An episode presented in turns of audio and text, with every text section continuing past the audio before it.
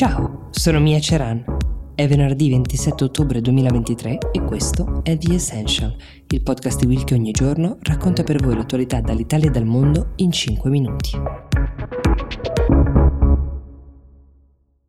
Dopo tre settimane di confusione politica senza precedenti, di battaglia per la leadership politicamente molto violenta,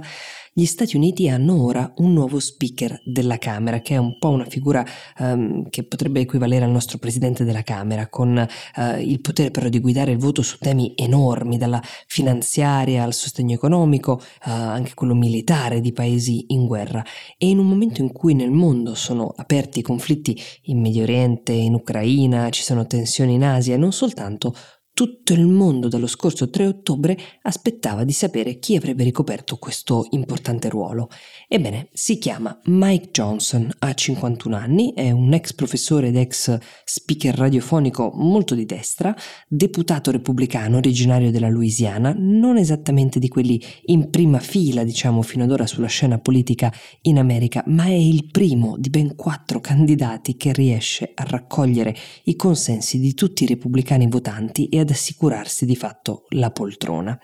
una poltrona che in questo momento scotta parecchio. Forse ricorderete che era rimasta vacante dopo la cacciata di Kevin McCarthy, repubblicano anche lui, accusato dai suoi di complottare con i democratici per evitare lo shutdown, quel meccanismo per cui, in assenza di un accordo sulla finanziaria, le attività federali vengono interamente sospese lasciando il paese in un pericolosissimo stallo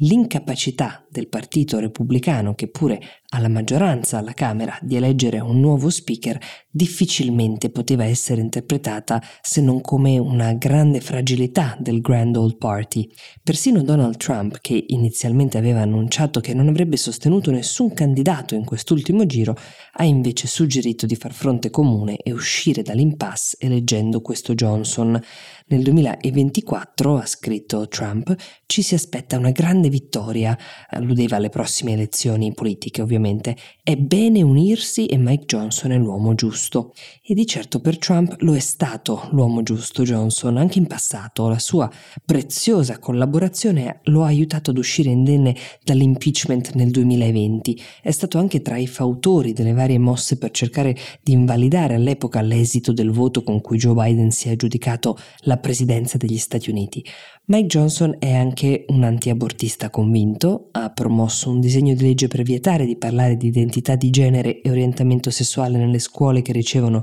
finanziamenti pubblici ai bambini di meno di 10 anni e da sempre si dichiara contrario al matrimonio tra persone dello stesso sesso. Ok, quindi il nome c'è, pace all'interno del partito sembra fatta, forse rientrerà anche quell'insofferenza degli americani per questo enorme caos della classe dirigente. Ma la strada per Johnson è tutta in salita perché oltre all'approvazione della finanziaria per il 2024, cosa non da poco, le sue priorità eh, sono questioni di portata mondiale, come ad esempio decidere che ruolo debbano giocare gli Stati Uniti nella guerra in Ucraina e pare che lui sia molto meno meno interessato a continuare a sostenere Zelensky, ma anche Taiwan, di quanto non sia invece ad aiutare Israele. Anche i democratici però sono allineati su posizioni filo israeliane. Il tema è come guidare le prossime mosse del paese. Certo, bisogna vedere come riterrà opportuno